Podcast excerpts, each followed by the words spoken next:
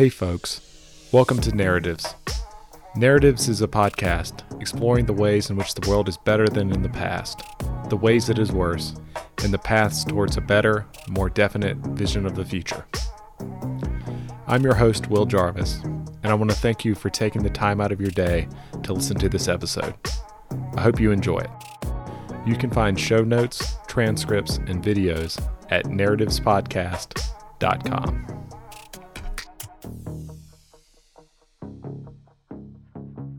Today, I'm joined by Will Eden. Will is currently an entrepreneur in residence and an investor in the biotech space. He studied economics at Dartmouth College and worked as an economist at the Federal Reserve Bank of New York during the financial crisis. After the Fed, Will moved out to the Bay Area and worked for a digital health startup and a personalized medicine startup. He then worked with Peter Thiel for 6 years, leading his personal early-stage biotech venture capital investments team. I hope you enjoyed this conversation with Will. I want to get started with something that's been top of my mind recently. I recently invested in and had a podcast with someone who is building a new cryonics company, and it's focused on pets. The idea is to build out some real infrastructure. So, if we build it out with veterinary hospitals and make it kind of a norm with pets, we can eventually, migrate that to hospitals, and then it can be an option, just like, cremation or getting put in the ground. Cryonics could be a third option instead of like flying out to Arizona and your brain's liquefied in between, right? It's a interesting approach. So I want to talk about longevity. Where do you think we are right now in terms of longevity research? Do you think we'll hit escape velocity in your lifetime, in my lifetime, or should we be betting on more on cryonics and brain preservation? Right. So I will say, I think that it is possible that it's within our lifetime. But I do think that the field would have to look a little bit different to probably get there. Gotcha. I am a little pessimistic on what things look like right now. That said, fields can change very quickly. And I do think that we've hit a tipping point where certain aspects of the aging question are coming into mainstream focus. So, I would highlight things like senolytic drugs and stem cells have really kind of entered the mainstream. And, I do think those are pieces of the whole puzzle. And as soon as you get pieces of it, I think the potential for that to sort of cascade and to hit all of the other areas of aging that we'd have to solve is certainly possible.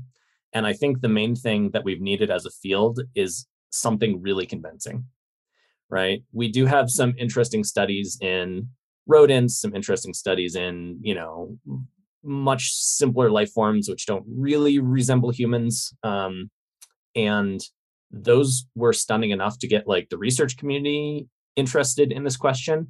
But we need a clear convincer on a living older human right now, right? If you could take someone with completely white hair and then turn it brown, I think folks would be like, oh, wow, right? Or if you could somehow give them a drug that just eliminated all of the wrinkles on their face or something, right? Obviously I'm suggesting something more cosmetic, but that's the thing that we see all over, right? Right. We see the signs of aging everywhere. We see it on our own face when we look in the mirror. And I don't think a convincer has to be cosmetic, but I think that that's one that would just be really shocking, right? Great sales pitch, right? really very legible sales pitch, right? So that said, I do think that cryo is probably more likely to work in the short term. And by work, I mean, we get to a point where the cryopreservation is good enough that we think the brain structure still contains all of the info that was inside someone's head. Gotcha. In terms of reviving someone from cryo, that's probably a harder problem than the life extension problem. Not necessarily, but possibly. But I think trying to get the preservation really, really good is probably the easiest problem in that whole space. Gotcha. So it's just a lot more, to me, at least, it seems a lot more straightforward. I think we have a pretty legible roadmap, and we may have one for, longevity as well. I know less about it. I'm curious, do you see it as a talent problem? Is it a money problem? Is it an approach problem? Oh boy. Right now, is it all three? I mean, we've seen a lot of capital go into the space, right? In the last 5 years, but yeah, what's your sense of that? Yeah, you're asking the $1 trillion question. Yeah, I think different fields are bottlenecked on different things. And with aging, if you take the SENS approach, right, there's like, you know, 7 or 8 things you kind of have to do. And if you miss any one of them, you'll still age and die. And if you basically buy that model, which I don't think is totally crazy, then yeah, the problem is effectively that there hasn't been enough buy-in very broadly, which means you don't get the money and you don't get talent and you don't get the leadership involved, right?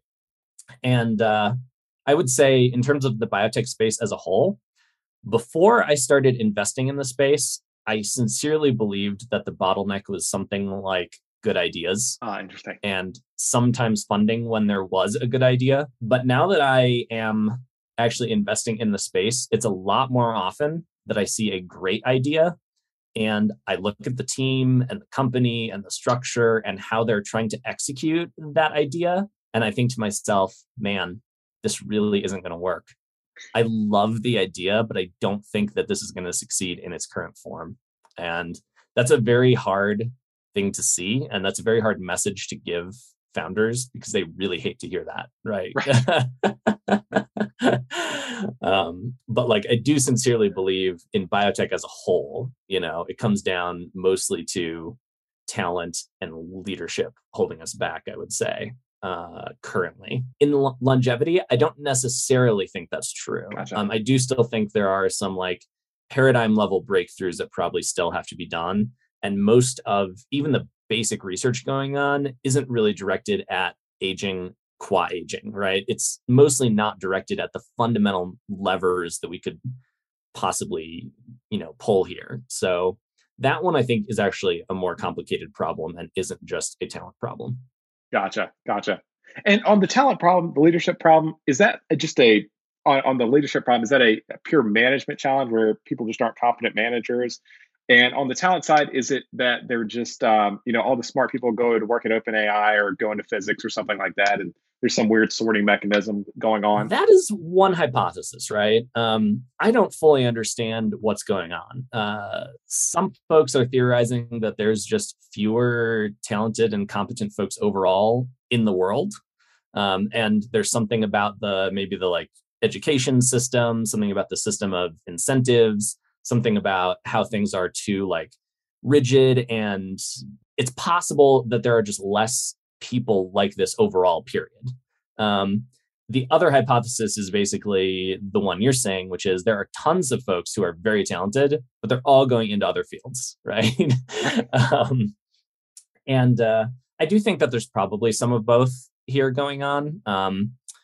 But, you know, the simple fact of the matter remains, if you're a really talented CEO and founder, right, where can you make the most money the most quickly?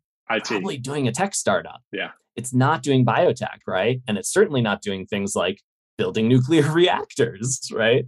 So I think it has to be at least some of both. I definitely think, given the increase of the world's population, it's shocking that we don't have more like extremely talented people, right? That's right. Very, very weird. Yeah. So something systemically is going on that makes them less common, at least as a fraction of like total population. Well, and it's really weird, right? Because I've got right beside me, I've got one of Jim Flynn's books I've been going through, and IQs in the West have been going up over the last 50 years, maybe they're leveling off in the last 10. Kind of unclear, but it seems like people have been getting somewhat smarter. Like their pure like horsepower side of things, it seems like people are getting smarter. Yet we do seem to have less Shakespeares or like true like outside talents now. Do you think things are just kind of getting harder or something like that? I really don't like that hypothesis. It's not really a helpful hypothesis at the very least, even if it's true. Right, exactly. It may be true. And I think certain aspects of it have to be true, right? Because like there obviously are only a fixed number of ways to like put atoms together, right? So like clearly, as you like find more of those combinations, there are fewer of them left. Right. But like, that isn't to say that we haven't been overlooking something super fundamental either, right? And I do try to think about like, well, what would a true kind of paradigm shift actually look like? Something like the advent of computing. that sort of came out of nowhere. And it's sort of also like tied into like math and other things which were kind of well understood, but like as a paradigm for how to think about the world, that really kind of just overhauled things, right? Like it really was just this very different way of seeing the world. And computation has allowed us to do all kinds of crazy stuff. And, you know, I think that it has been less impactful than a lot of the things that we discovered a century back. But it was still kind of like a ground shattering, just absolute paradigm shift. And it's hard for me to imagine where the next one of those comes from. But I would also be absolutely shocked if we've discovered everything there is to discover either. And if you think about just hypothetically the most efficient use of every atom, we are so far from that point that the idea that we have somehow picked all the low-hanging fruit seems absolutely crazy to me, right? If there were a super smart AI like here with us right now, would they really be like, yeah, you guys picked all the low-hanging fruit. I cannot improve the world anymore. You've done it all. No, absolutely not. Right. Absolutely. Right? Not. That's absolutely crazy. So from that perspective, I think thinking of it as like, oh, well, everything is just hard now isn't, as you say, very helpful. And I also think that it's not super likely to be true.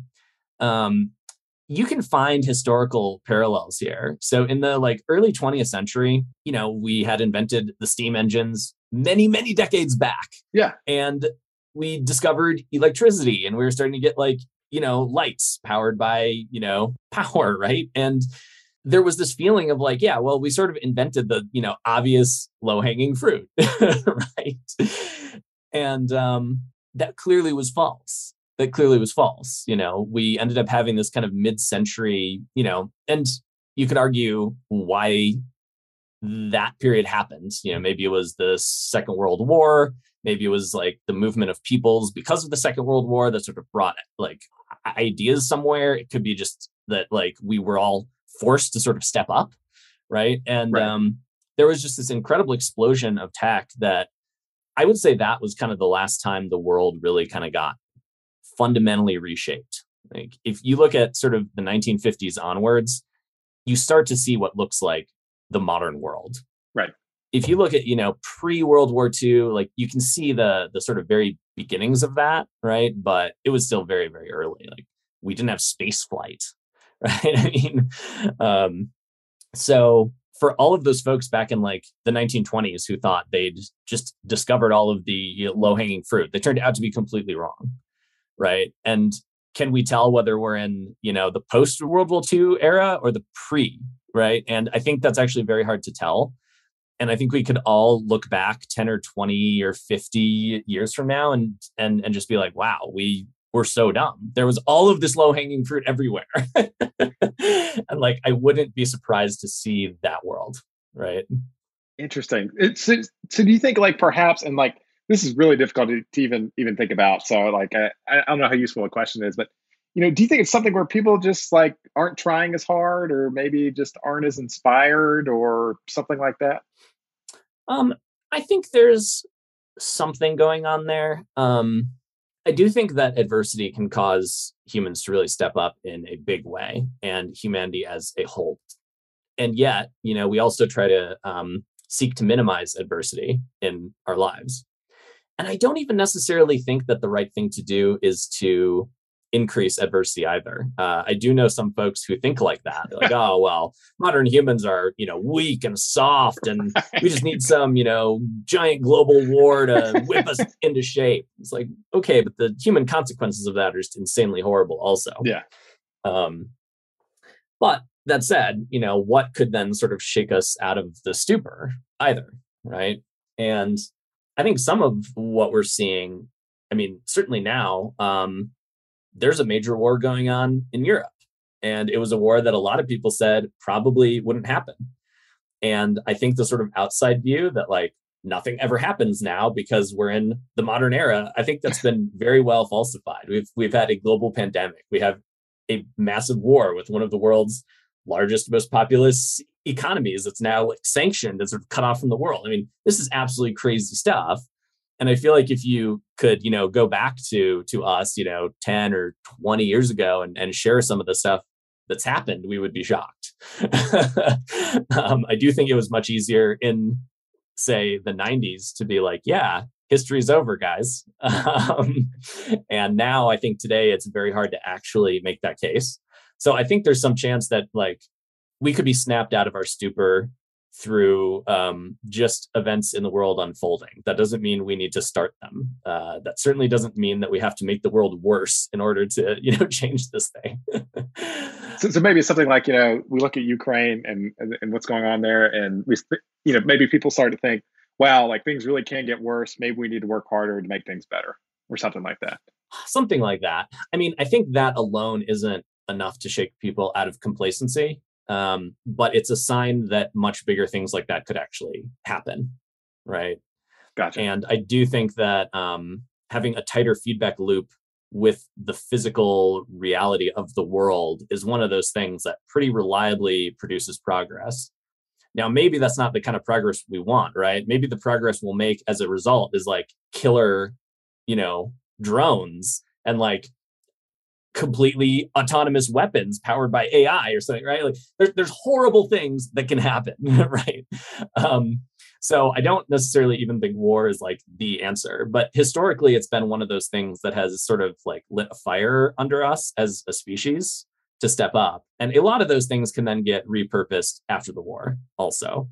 So I don't think war is always bad, but I do think it's basically always net bad.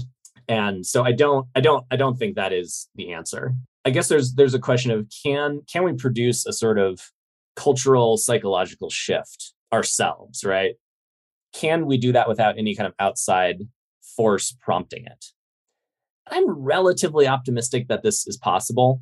I guess I would have to really think back to what kind of precedents there have been for that. But I do basically believe that if we change our mindset, it is in fact possible to think about the world in a way that makes us much more likely to discover great ideas. And I do think that, you know, unfortunately, we live in this very tightly regulated environment. So I do think that there are headwinds, and I do think that those headwinds will sort of make it less likely for us to sort of purely endogenously make that sort of shift in mindset. And I think it can also make it hard for, you know, funding to actually get to those, you know, truly earth-shattering type projects also. So can we fully do it endogenously without some outside stressor? I do think it's possible, but I do think that that's also going to be a major challenge. And I do think people like Elon Musk, for instance, right? Yeah. He's a complex figure like all humans are, but I think that he's doing something important, which is inspiring people with engineering. Right. And definitely, we haven't had those kinds of heroes in our society for a long time. And having examples like Elon Musk that we can all look at, I think is actually one of the things that can start to kind of shape us up as a species. That's great. And, you know, part of the reason I started this podcast was to talk to people that or have found, you know, $20 bills on the sidewalk, and just to kind of put it in the ether that it is possible. Nice. You know, there are areas, you know, where you can innovate, like there are things you can do, and just encourage people, you know, like a lot of times the market isn't efficient and, you know, there's not alpha to be had, but, you know, every once in a while you can find things. And I think it's really important to look, especially if you're a smart person. So I'm curious, we've talked a lot about longevity, and I want to talk a little bit more about biotech and how it differs from kind of investing in traditional tech. Sure. It seems like it's quite difficult, right? There's a lot more players, and it's a lot more expensive to get through. There's all kinds of complications which we could go through. What has been the biggest challenge for you in investing in biotech? It seems like to me, one of the big challenges is understanding that there's people up the chain you need to sell to as well. So, you know, there's shorter feedback loops in tech where, you know, you could go straight to a customer, right? But maybe in biotech, you know, you have to invest in scientists, and then you just got to go to this like contract research organization, and it's got to get through the FDA and on and on and on and on. Have you found that to be the case? And what have been the kind of the toughest challenges to solve for, you know, successful biotech companies? Yeah, it is absolutely true. So I think I'll just start off by saying there's more to biotech than just drugs.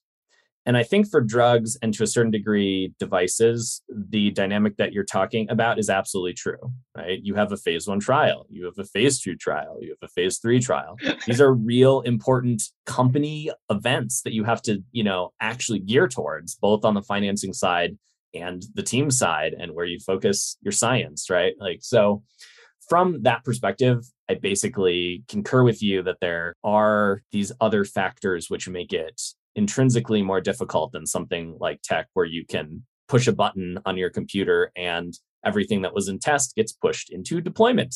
Right. And suddenly, you know, your billion customers are using the code that you just wrote, right? That is absolutely crazy, right? There is no parallel to that in bio whatsoever. And you can envision a future world where you can like update some drugs or like personalize something, and like your desktop printer will like produce the exact vaccine. Like, sure, great. That's a possible future world. That's not what biotech looks like right now. The other thing I will say, though, is if you're doing a biotech business that is catering to other biotechs, that's much more like a normal company, right? In that you do have customers that you're selling to right away. And some of my absolute best investments have been in companies like that, right? Where you aren't having to cater to the FDA. You can actually sort of like push out new technology to all of the biotechs that you're working with, right? So I don't think it's quite as binary outside of the drug space specifically. Gotcha. But in terms of drugs, which is one of the things that we care about, yes, it's a very different world, right? Very, very different. And I think there are a few things that make it relevantly different from tech. One of which is that sort of staging, but I think almost more importantly, it's more about the sort of capital requirements of it. It costs a lot of money to even design one antibody and then put that into patients for the very first time, right? Just to get there, you're talking 8-figure checks. Yikes. Yeah. So in tech, there's nothing comparable to that. Nothing. Like, and, you know, this is basically an artifact of the way that we've chosen to set up our system. And I do think that there could be a very different version of the world, which sort of doesn't involve the FDA looking quite like it does now, right? But I also think that that's a very different world that is going to be very difficult to get to from where we are now. But at the end of the day, if I could wave a magic wand, I would love the FDA to basically certify things as safe, but... And just leave the efficacy. It's like, we're not worried about that. Yeah. Just let regular consumer protections kind of handle that. Yeah, totally. And look, like, that would obviously also result in a world where a bunch of stuff that's not very good medicine is also being sold, right? Right. We already have that in like the supplement space. Right. Oh, yeah. Absolutely. And some people are angry at the supplement space. It's like, oh, well, you know, it's like hard to know what's even in these supplements and most of them don't do anything. But like, most of us don't really care, right? It's like, yeah, I'll take supplements if I feel like it. And I'm not really going to stop someone else from like wanting their supplements, right? And we could get into a world where basically pharma looks more like that model. Now, I think there would be, you know, slightly more serious layers between you and just sort of like buying heroin off the, you know, counter. But I do think a world where drugs were developed and looked more like supplements is probably a world where we get more drugs. And in the end, if we get more drugs and can try more things, I think we have an ecosystem that is more likely to innovate and actually get new good stuff. Whereas right now, that sort of feedback loop is very, very loose. And what this means is we end up doing a lot of testing drugs in animal models, which partially reflect humans, but also partially don't. Right. And so you get this weird situation where a ton of the kind of fundamental R&D is being done in vitro or in animals or even in like computer modeling now. And the odds of that stuff translating into a clinically useful drug in humans is just exceptionally low. It's very, very, very low. Again, some models are better than others. If you're testing a like antibiotic in another mammal, like, okay, you probably know pretty much exactly how that will work. If you're trying to test a cancer drug in an animal and then apply that to a human, I mean, good luck, right? The odds of that working are so small, so small. Just shot in the dark. Is the answer more like challenge trials or something like that? I think challenge trials would be awesome. Obviously, you can't do a challenge trial with cancer. That would be horrible. Right. We're going to irradiate your whole body and then give you this cancer drug and see if you survive. Yeah, exactly. I mean, I guess consenting adults and all that, but I think that world would look horrible. No, yeah. I think very few people would actually volunteer for that. But yeah, I mean, look, I do think that the FDA doesn't want to stand in the way of good drugs. And I think that they do very much go out of their way when it comes to orphan diseases. Interesting. And that is the one area where you see the most sort of progress in terms of short timelines. All right. Gotcha. So if you're treating an orphan disease, you might be from your first human trial to a fully approved drug in as little as 4 years. Oh, wow. Now, mind you, in some other world, maybe that could be, 1 or 2 years, right? But that's pretty different than the common story, which is, from coming up with a drug to actually having it in patients worldwide being 20 years. Unfortunately, that is actually all too common. And that's the kind of thing where I just start to think, man, could we do this better? Right? It's tough.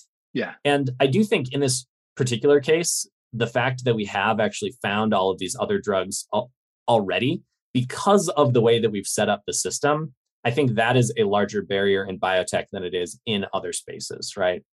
So if someone wants to make a clone of Facebook, it really just comes down to, do people want to leave Facebook? Does this, new thing have, maybe some slightly better features, or maybe it's just targeted at a younger demographic or something, right? Yeah. It doesn't really have to be intrinsically superior to Facebook to beat Facebook, right? But the way that the FDA actually sets up these trials is the new drug has to actually beat the old drug, right? It's not just that you can just put out a drug of similar efficacy. You need to actually do better than what's already out there. And I'm kind of but maybe just put that out and allow us to explore the sort of new space, right? And we might end up finding that there's these weird quirks. So many drugs were originally approved for something totally different and then got repurposed, right? And so if you're then for this one indication that you're going for, say some heart drug, it's just as good as this existing heart drug. So I think we're not going to say yes. It's okay, but you don't know what other purpose that drug might be put to 20 years from now, right? We are repurposing so many things that I think is actually way better to just throw all this stuff out there. Absolutely. Well, and you can use it, a lot of physicians use it off label. And you discover all these new things if it's actually in the ether and people can use it. Which makes a lot of sense.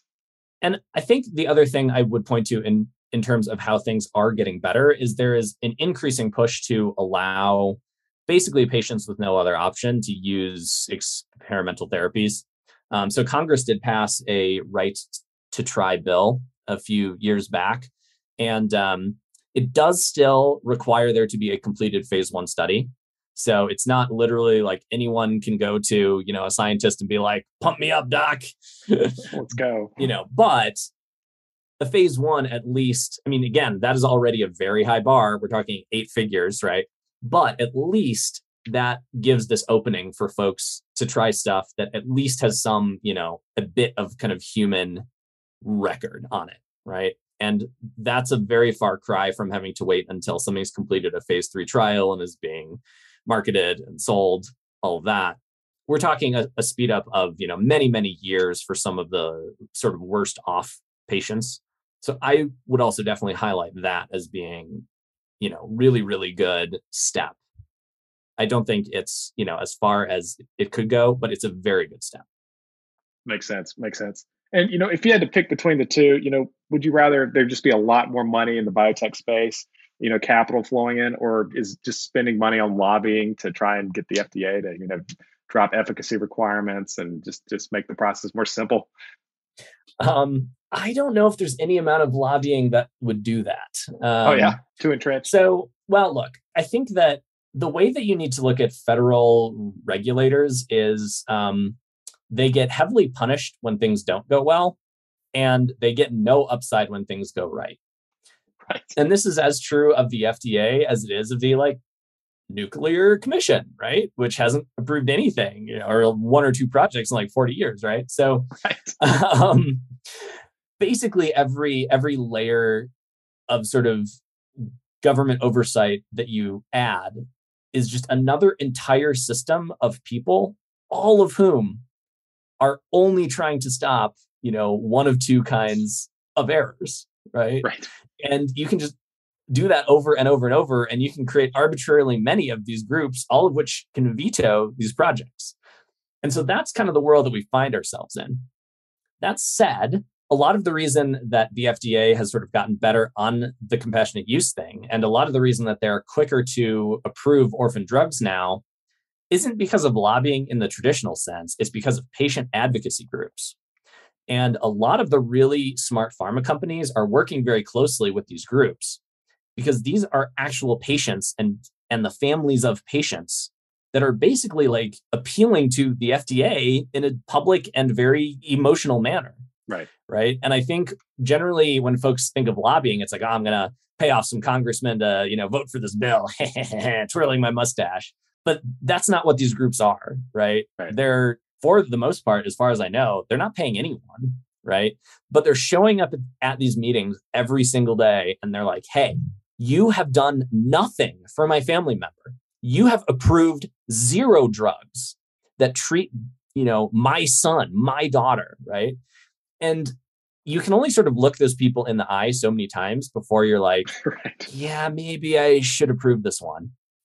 Now, mind you, we do get things like that Alzheimer's drug where Yep. It's very skeptical, you know, that it worked at all, but that is the price. That's the price we pay. We have to let through a couple drugs that don't work in order to let through drugs at all. Yeah, you know, I was talking to a biotech M&A lady on the podcast a couple of weeks ago, and she talked about how the failure of that drug for Alzheimer's just has ruined like a whole class of drugs that were targeting the space, because no one will invest in them anymore because, you know, that one drug didn't work, and it's this big Atlantic story and everything. Yeah, the Alzheimer's space in particular is tough. I definitely think, just like every other field, everything is about trends and fashion. Unfortunately. Like, oh, there's some target and everyone wants to go after that one target. And that can make sense when it's a really good target. Right. Right. But when it's a very uncertain target and every drug company goes for it, yeah, that can destroy entire fields. There are very few companies that are excited to invest in a new Alzheimer's drug. Right. Which is... incredibly, incredibly sad. And yet that's how the world works. When things just fail over and over and over again, we're just conditioned to then not try. Definitely. Definitely. Do you see any of this changing on the capital side? You know, I was talking to Paul Schmelzing at Yale a couple weeks ago. We were talking about the long-term trend of interest rates for the past 800 years. You know, they've been trending down, you know, down to like, saw that paper. Yeah. Yeah, absolutely. Absolutely. So we were talking, you know, about why this was, but, you know, long story short, it does seem like interest rates are trending down, hitting zero right about now. And this seems like this will probably continue to be the case. And so that pushes people up to riskier assets. You know, venture capital is one of them. Yeah. You know, do you think eventually like just more capital in the space will just help fix and alleviate some of these problems in the long run? So I'm going to say no. At least from the evidence that we have, when more money goes into venture, it tends to underperform. It just reduces the returns. It doesn't. Yeah, which suggests that the fundamental bottleneck isn't actually funding. Gotcha. And I suspect that money could be better spent elsewhere. I think the way to think about VC is that it's a high prestige field, which means it's always going to be oversupplied relative to the actual size of the market. Gotcha. And if you look at overall VC returns, it generally is somewhat underperforming just owning the S&P 500. There are brief periods where it overperforms, right? There are some, you know, 90s tech companies that have ended up becoming the largest companies in the world. So yeah, you have a couple cohorts that outperform by a lot, but the vast majority of cohorts underperform. Interesting. And if you pour more money into that space, it's basically going to push up valuations, and it's not really going to do a whole lot, I think, to increase returns in the space. Got it.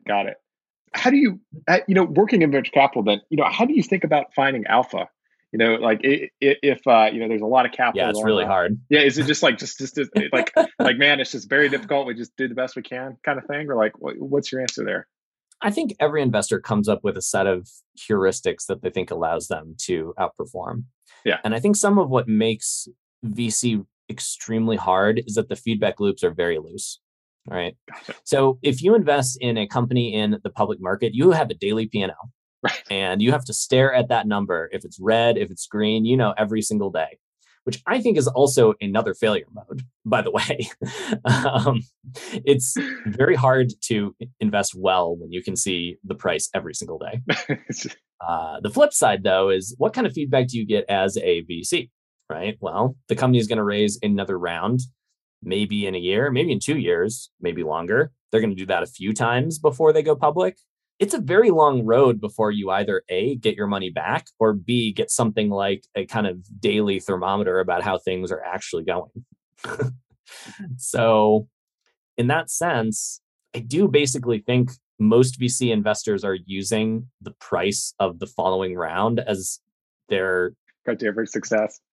Yeah, which does create some obviously bad and weird incentives, and that's sort of only a proxy metric for the thing that you actually are trying to do, right? So in that sense, it's very hard. And did you generate alpha? I'll tell you in 10 years whether your strategy generated any alpha, maybe 15. At that point, it's just too late. It's just too late. I mean, it's not too late if you're going to spend your entire life doing VC. That's true. Right? So, maybe you have a 50-year-long career if you're, very lucky and you hang on way longer than you actually should. Maybe 10 to 15 years into let's call it a 40-year career, right? Maybe after 10 to 15 years out of your total 40-year career, you'll know if you're actually making money. That's funny. I do think that it's not impossible either, right? Like, I invested for Peter Thiel. He's one of the great investors in the space. If there's anyone who has proven that they can actually generate alpha, it's him. So can I generate alpha by just copying what he's doing? Maybe. I don't think that's like totally crazy. Right. And I do think that I obviously learned a ton from him. I also don't think I'm as good of an investor as he is. So, but if I can get, half of that alpha, I'll still be happy actually make money. Right. Right. Interesting. Is it just, just at the meta level, is it just looking for things that other people just overlook for some reason, like taboos or things like that, or just, are there any like frameworks you can talk about that help you conceptualize, picking good investments? So to be fair, I think biotech is a little different than tech, and I don't spend most of my days doing tech stuff. So it's possible that this is maybe a little bit of an unfair characterization, but I sort of feel like you could just take a company's weekly growth rate in tech and just like solely price it based off of that one metric and just get rid of all other VCs, right? And look, I don't think that's actually fair, but I think that that's closer to the mark than I wish were true, maybe. Yeah, I think the one big conceit that all VCs have is that the ideas matter. Interesting. And so often, I hate to say it, but the ideas don't actually matter. It's more about the team. It's about the execution. And it's a little bit sort of trite to say that now, but I think even most VCs still haven't internalized how much that's actually true. Really? It's just, can this team pull it off? Now, again, I think that's slightly more complicated in biotech, but only by a little. And the reason I say that is most companies in biotech, if they're developing a drug, are bought before the phase 3. Got it. Not every time, but most of the time. So yeah, there are some proof points in a phase 1. They're pretty meek. By the phase 2, you probably really should have some sort of, indication that the drug will work, but even then, not always, right? But yeah, I think that has helped to kind of weaken the amount that the sort of ideas and the underlying tech matters. Because if it's bought before you've had to prove it out, then the idea didn't matter, did it? Right. So is it more just, I guess operational, like managerial excellence and good salesmanship that matters a lot more. Like, can you just sales and sales matters a lot? Sales skill. Seriously. I honest to God think sales is the most important skill a CEO can have. It is the most important skill. And yeah, again, you get a Theranos type situation too, which I will note, by the way, there were no like hardcore biotech investors in that company. Right. It was all folks from outside the space who invested in this company. So clearly there's something that we could pick up on that something wasn't quite right here. Right. You know, but that said, there have been plenty of drug companies which, again, were bought after a, you know, possibly successful phase 2. If you sort of squint your eyes and like turn your head and look at it in just the right way, maybe that was a positive phase 2, and that company still got bought. And that comes down to sales. It comes down to sales. It comes down to who you know, networking. And if that's the primary thing that generates early stage returns, that's the primary investment criteria. Yeah. Can the CEO do sales? And I'll tell you right now, that's not different between tech and biotech. It's really not. Well, you know, you bring up a great point. I've always thought that Elon's real skill was that he's just an incredible salesperson. Like, you know, like I think like, you know, he may be a competent engineer. I have no idea. But he probably is a very smart person. But I thought his real skill is just his ability to sell. I think he's a really great salesperson. 100%. And quite a few people have pointed that out in the past. But it does seem, though, like, yes, he's good at sales, and he seems to have actually created working products, too. That's right. It's important. And those two things are somewhat orthogonal. Arguably, they're even diametrically opposed in some cases. However, he's actually proven himself in a way that a lot of people who are good at sales never have to actually prove themselves. It's true. So I think he has earned more respect than he's normally given at this point. I think you're right. I do think those were totally fair criticisms, even 5 years ago, but certainly 10 years ago. Right? I think that there are other universes where Elon, you know, did blow up the first 3 rockets or 4 rockets or 5 rockets, and he's nobody now. Didn't quite clear. Yeah. And that's not the world that we live in, and I'm very glad that it's not. But I do think that there were many cases where he was a sort of hair's breadth from failure, and he pulled through. Well, you know, that brings a great question, you know, up that I've been thinking about. Sorry, it's not on the outline, but, you know, how much do you think chance and luck play in these things? They obviously play some role. And it's one of those things where for the people who don't have the non-luck factors, they like to play up the luck. And for the people who have the non-luck factors, they like to play down the luck. That's an excellent point. Yeah. So clearly there is some luck. And also very clearly, there are a lot of things you can do to stack the deck in your favor. I like to think of it as how much can you load your dice? It's still going to be a roll of the dice. Okay, fine. Right. But maybe your dice have 3 sides that have a 6 on it. And, you know, maybe the others are a 4, a 3, and a 2. Yeah. like that gets you a much higher average roll.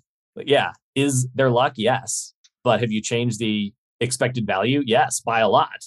So it's something where you probably want to act like, you know, it's all under your control. But at the end of the day, at the macro level, the luck is involved. You just want to maximize your expected return as best you can. Oh, yeah. And I think most entrepreneurs are basically like psychotically deluded about how little luck matters. And I think they have to be.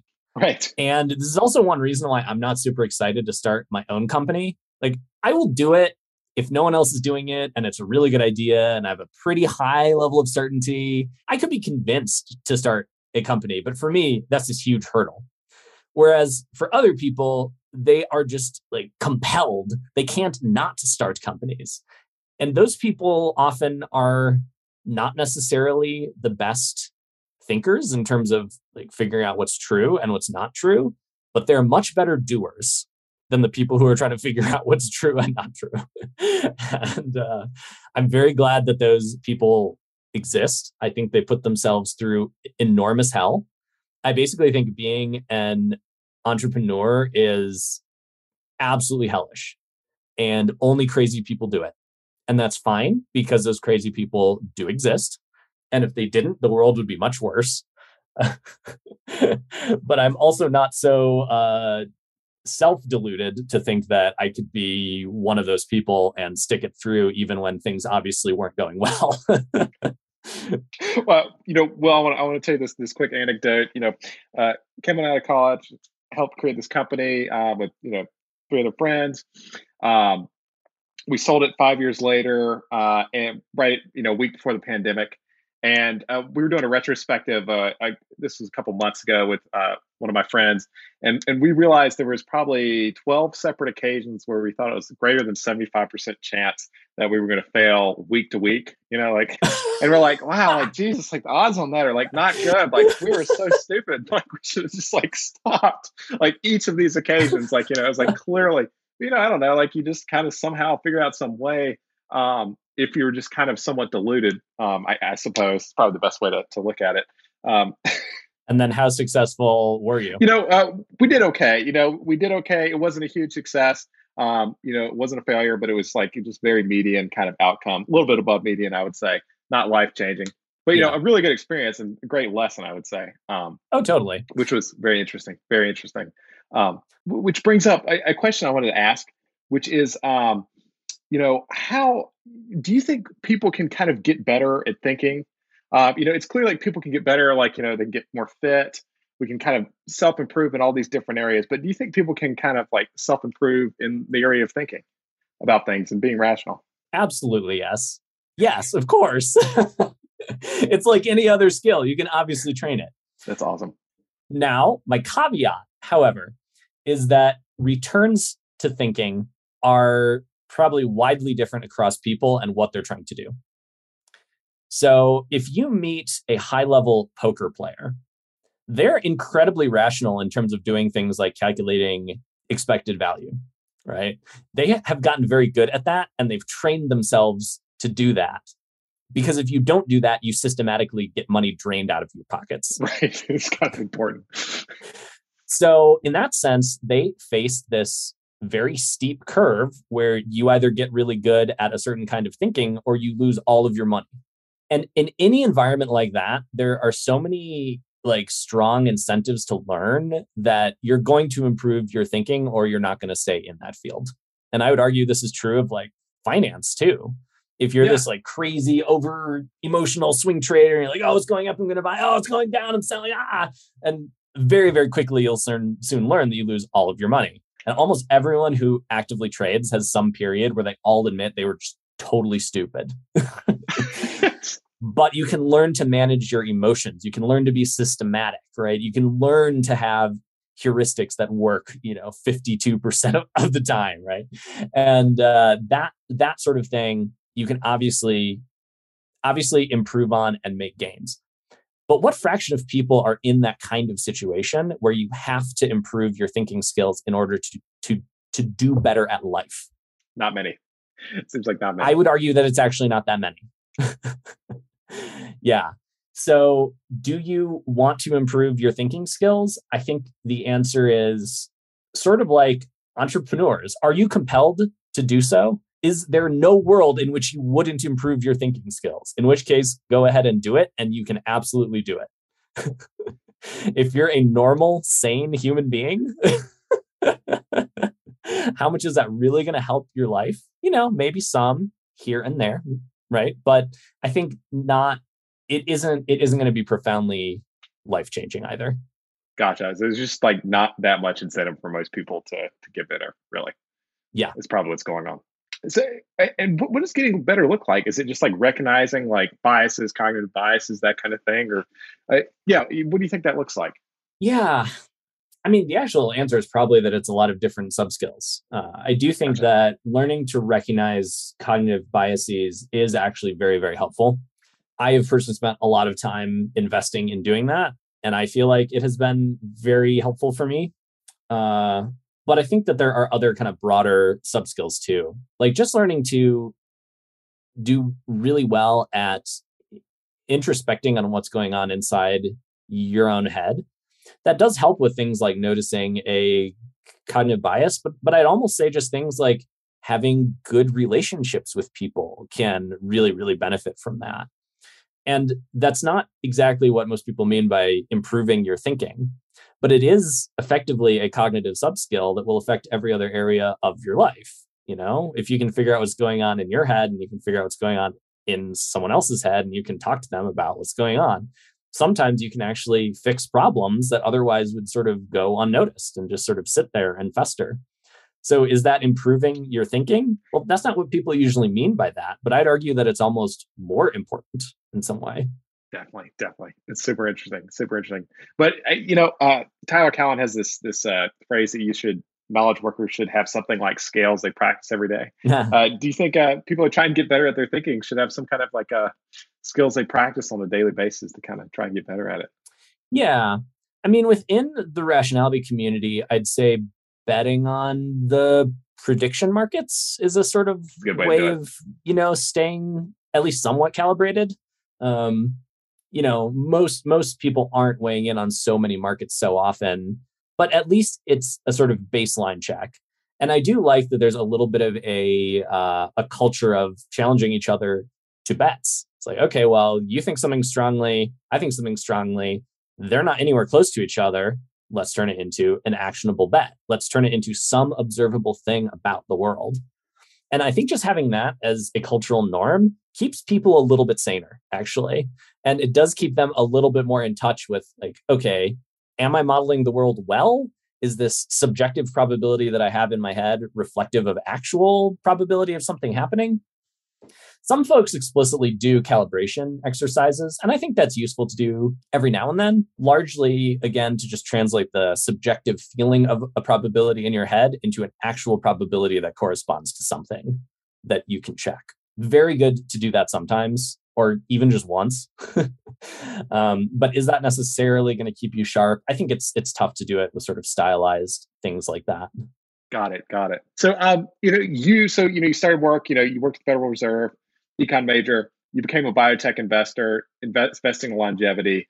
Were there anything you like explicitly practiced along the way, getting up to skill in biology, in longevity? Was it just like reading a ton of papers and getting the lay of the land? Like how did you think about that? Just like that was it, just like the academic papers, like that's the best way to do it. Yeah. So I would say that there's a skill in how biology works generally. There's a lot of specific facts about biology. And then there's the skill of becoming a good investor. And I think all three of those I learned separately. Interesting. So I would say that my journey basically started towards the end of college. And I was really reflecting on what I wanted to do with my life. And basically the answer that I got back, if I could, would basically to be stopping sickness and death and suffering. Right? Just like I was looking around me and seeing my parents and my step-parents like falling apart at the seams and other people who had just like mysterious health conditions, just tons of people. It's just like, can't lose weight, right? It's everywhere. If you look around, like ill health is everywhere. And it was just like eating at me. I was like, I want to do something to try to help this. And so what I ended up doing is I started with myself. I was like, all right, I'm just going to try to answer some like really basic questions. What should I do for diet and exercise? And so I started to read the literature and I was like, oh, okay, this is a total mess. Yes. We have no idea. The studies are done super poorly. And I do think having a background in econ really helped here because I was actually like literate enough in stats to sometimes just see these things and be like, that doesn't really mean what you think it means. That isn't good evidence for this claim you're making. This doesn't make sense. And then everyone's citing this bad paper. I'm like, well, I can't trust those papers. It just got, total mess.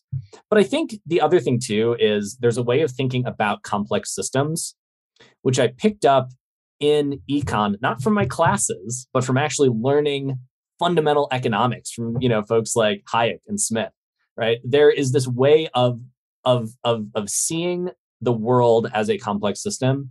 And I immediately could see the same things going on in the body. And once I could sort of like port over some of that just general way of thinking, that like actual systems level thinking, the whole body started making a lot more sense. That's cool. And so in a weird way, my background outside of bio, I think actually prepared me really well to teach myself more bio. So that kicked off the phase of me just like reading everything and just following every rabbit hole I got down. You know, I was like, okay, so I'm interested in nutrition. So like, how are different foods digested? And like, oh, it just turns into like, you know, fats, proteins, carbs, and they're like in the bloodstream and then they get metabolized. How do they do that? Oh, it's going into the mitochondria. I'm like, oh, the mitochondria. So how does that thing work? I'm like, oh, this thing's really linked to cancer. Now I have to read every paper on cancer. And I just did that. And I read thousands of journal papers. And it's tough because a lot of people ask me like, oh, I would like to get started in bio. Can you suggest something for me to start with? I'm like, no, I can't actually. My knowledge is compiled from just reading so much hours daily for years. I didn't have a single source. I didn't have like one textbook where I'm like, oh yeah, you should like definitely check that out because that totally makes sense. I have no idea where someone should start. I just sort of jumped into it with both feet and I'm here now. And I feel bad because I want to give people good advice, but I actually don't have it. Like I just put in the thousands of hours necessary to become an expert in the space. And it's very hard to shortcut that part, right? I do think I was able to shortcut the like way of thinking, and I was able to shortcut knowing whether a study looks good or not. I was not able to shortcut learning the facts of biology. There are so many proteins, so many different molecules floating around, so many drugs, so many systems, and all of that just takes time to learn. Very cool. Then there's the becoming an actual investor piece, which I did much later, right? So I got interested in bio years before I ever even considered investing in the space. I'm honestly just incredibly grateful for Peter in that he gave me the like opportunity to do this. I wasn't an investor before I worked for him, but he knew that I had this knowledge base and he knew that I could focus on it as a specialist. And, you know, I teamed up with some other folks internally and we just sort of did it. And, you know, it really was a case of, you know, asking for forgiveness instead of asking for permission. And I look back on those first few companies that I suggested and they are so bad. And how I was thinking of them was so terrible. I am shocked that he didn't like laugh me out of the room or scream me out of the room because it was so bad, right?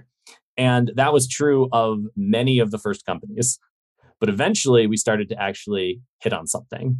And then we started to see some of these outcomes, you know, did they get up rounds? How high? Like how soon, right? We started to see, okay, were they able to execute or not? And not just on companies that we did invest in. Something that I think everyone should do is they should keep a shadow portfolio. Look at all the things you seriously considered but didn't invest in, and look at how all of those did and why. And some of those shadow portfolio companies did incredibly well, which is always very, very painful. That's brutal. But in terms of training yourself to think, especially when there isn't that tight feedback loop, you need as much as you can. In early stage companies, yeah. Get a bigger data set. Don't just follow the companies you invested in. Follow the companies you almost invested in because that's the closest thing you have to a control group. It's not perfect because obviously you were choosing which ones to invest in, not invest in. But if it's close, it was close for a reason. It was close because it almost hit all the heuristics, but not quite. And that can help you see, okay, which things actually turned out to be pretty important and which things really didn't. Very cool. One common theme I see just in you learning biology and about longevity is, you know, you were just like really intellectually curious about it to the point where you this is something you're going to do, like kind of no matter what, right? Like, you know, you're just going to go out there, read the papers, absolutely have fun doing it. It's not like you were like sitting there and like forcing yourself every day. I'm assuming to like, I want to learn biology. Papers. No, it never felt like that ever. Which probably seems like really important part of being successful in it. At least it's like, it's just, if you're like trying to force that to happen, it probably wouldn't work as well or something like that. Yeah, I do agree. I basically think for developing something like that in your kind of like spare time, I basically think you have to be deeply intrinsically motivated. If you're doing it as your job, if for some reason, you know, right now you're plunked into a lab and you had no choice, you're like, you have to become a scientist. I'm pretty sure you would find a way to do it, you know, in the 40 hours per week you would spend on it, and then you'd go do something else, right? So I do think that it is possible to develop expertise deliberately, but I don't think that that's going to get you the passion to do it in your spare time, right? You have to actually be motivated to do it, which also sort of like ties into how we think about how to parent. Like we are actually unschooling our kids. We just wait to see what they show some intrinsic interest in, and then we like pour fuel on that fire, right? And it can be almost anything. It can be totally random stuff. But some of our thinking there is like, well, they're not really going to want to go deep on it. They're not going to stick with it. They're not going to really develop excellence in it if we're forcing them to do it. We have to wait for them to show the interest and then help fulfill that interest as much as we humanly possibly can. And I basically think you can do that to yourself, right? You can look at the thing that you actually want to be doing. And I think it's tough because a lot of people tell you to turn your hobby into your job. And I think that's hard on multiple angles. I mean, one is not all hobbies can be turned into jobs. Right. And I think that advice is sort of causing a lot of people to just become more unhappy with like their actual job. Right. Yeah, I am very hesitant to give people advice that I don't think can be sort of universally applied or sort of always successful if you follow it. So I'm not going to tell you to turn your hobby into a job. But if you want to be intrinsically motivated to get very good at something with those, you know, hours that you have left in the day, it's basically a necessary condition. Makes sense. Right? So you might not always be able to turn your hobby into your job, but if you want your hobby to become your job, you have to be pretty interested and pretty motivated to do it. That makes a lot of sense. It makes a lot of sense. Yeah, I think that's very good advice, and that you're not like sending people down any rabbit holes, but it's like this is like a good path if there's something well aligned with what you're interested in, and you spend a lot of time working on it. Yeah, I mean, I would say a thing I personally struggle with is how to know when to go into a highly competitive, prestige-driven field, right?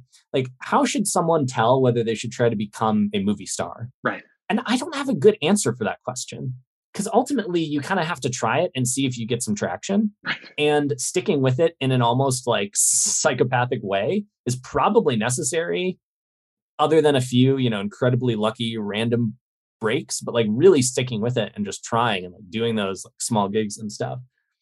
But yeah, it's tough because I would personally tell basically every friend I have, don't try to do that. That seems crazy. Right. And yet the movie stars come from somewhere. Yes. So maybe it is like being an entrepreneur, right? Don't go into these fields, which are, extremely hard to ever make any progress in unless you are just intrinsically motivated to bash your head up against the wall forever and possibly just ruin your life because you focused on something totally fruitless, right? That feels like terrible advice to give to someone. And yet you need people who sort of come out the other end of this, right? Like a shockingly huge fraction of kids want to be a YouTube content creator. Right. How many of those are there in the world? And then how many kids want to be them? And then run that math. So like, well, what advice should I give my kid now? Okay, so you want to be a YouTube content creator. What should I even tell you? Right. Well, this reminds me, I have a good friend. He talks about this a lot. And he says, one of the things that people miss is, kids will come to him. He's a school teacher. Yeah. And, ask him what they want to be. And they're like, well, I want to be an NBA star. It's like, well, like, yeah, but like, why do you want to be an NBA star? He's like, well, like, actually, like, I like money. I want a lot of money. Like, I could care less about basketball, but I know NBA players have money. So I wonder if like in these surveys, it's like, yes, you can goal factor. Yeah, it's like really just like improve your thinking and then goal factor. Yeah, exactly. Maybe the goal, like, because maybe it's just like people are glomming on to like some other aspect, and that's just a popular choice, but who knows? I think it's tough if the thing that they're glomming onto is the fame. Right, fame. Because fame is really pretty zero-sum.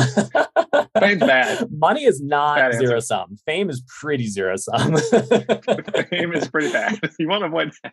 I would say any field that involves drawing people's attention away from something else they're doing to your thing is going to be intrinsically very difficult, including podcasts, by the way. It's true.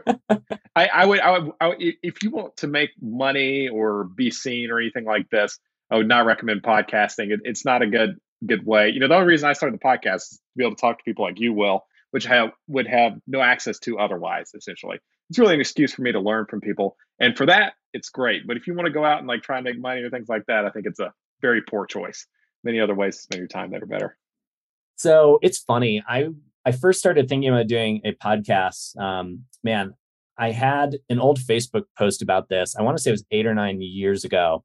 And I just asked people, hey, would folks be interested in a podcast that was just two people having a really interesting conversation? And it turns out this is one of like the biggest markets for podcasts ever. I mean, Joe Rogan is just two people sitting down having a good conversation. Very bizarre. And the amount of pushback I got was actually pretty surprising. There were several people who were like, yeah, that actually does sound kind of cool. I would like that. But the number of folks who came back being like, no, you need this like, you know, tight content thing or super boring and it has to be super edited and tight and scripted. And I was kind of like, are you sure? But I didn't have enough conviction, right? Because at the time I thought the podcast space was too crowded. Interesting. Well, how crowded is it today? Right? Exactly. Like if I'd actually started back then, I think there's a decent chance that just having interesting conversations would have caught on and I could have been some sort of podcaster. And that still to this day, I'm like, maybe I should start a podcast. It's like, well, but it's an even worse time now. Very interesting space. I got to say, yeah, but I do highly recommend it. You know, if you want to have interesting conversation and learn from people, it's a great method to do that from. But it's not a great way to like try and go out and make a lot of money or something like that. Many serious ways.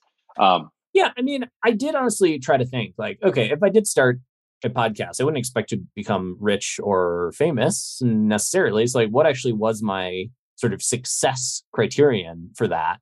And I was basically like, yeah, if the right 10,000 people listened to it and liked it, I'd be very happy with that.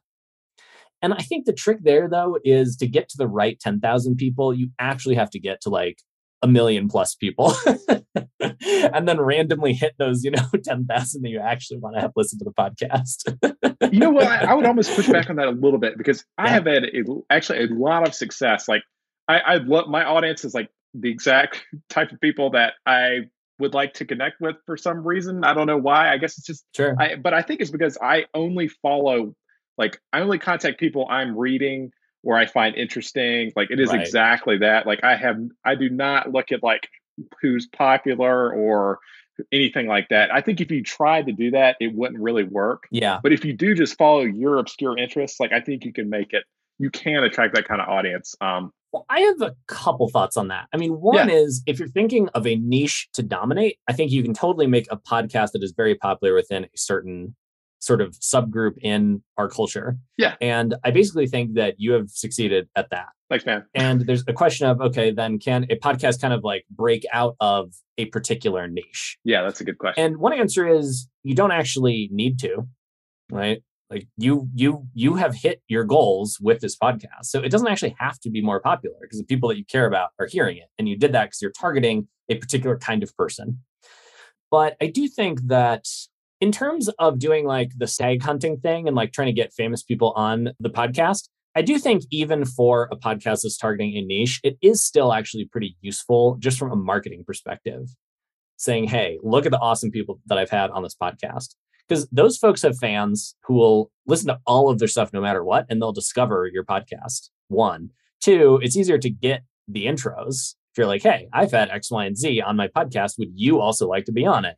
Because it gives you this level of social proof.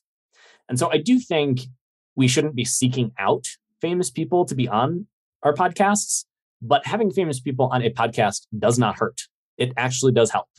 It definitely does. And that's, you mentioned social proof, and that's one of the very weird benefits that it does give you is, like there's some weird linkage people get when you say, I reach out to people, I say, hey, I've talked to these people. And they're like, wow, like I like them. And, people are much more likely to say yes that way. I don't know. Humans are very like status driven or something like that. I don't know. Kind of disturbing at some level. Yes and no. I think some of it is status driven, though. I think a lot of it is, we live in this very busy, complicated, crowded world. Absolutely. And you need some method of sorting, right? Yeah. You need some method of rapidly separating signal from noise. And anything that is a hard to fake signal is really useful for that. And being able to point to a podcast, be like, hey, I interviewed important person X for 2 hours. That's really helpful because it It is a very hard to fake signal that important person X thought you were important enough to give 2 hours to. That's a really great point. And I think that among nerdier type people, we really hate costly signaling because it feels like we should be able to just like tell people the truth. And then we don't have to pay this horrible cost. And the signaling feels really dirty. And yeah, it's often this like status-based thing, like, ugh, gross, right? Yeah. But if you think about it from a search and a like information theory perspective, on some level, you have to get signal from noise. You have to. And the costliness of the signal is part of what makes it a valuable signal. And those are inseparable. Those are absolutely inseparable. And I think it's better if folks like us really learn that lesson and internalize it up front, because then we can get comfortable with the fact that, yeah, sometimes you have to pay these weird social costs, but you get incredible benefits because you are conveying credible information to other people in the world. That's one of the most important things you can do.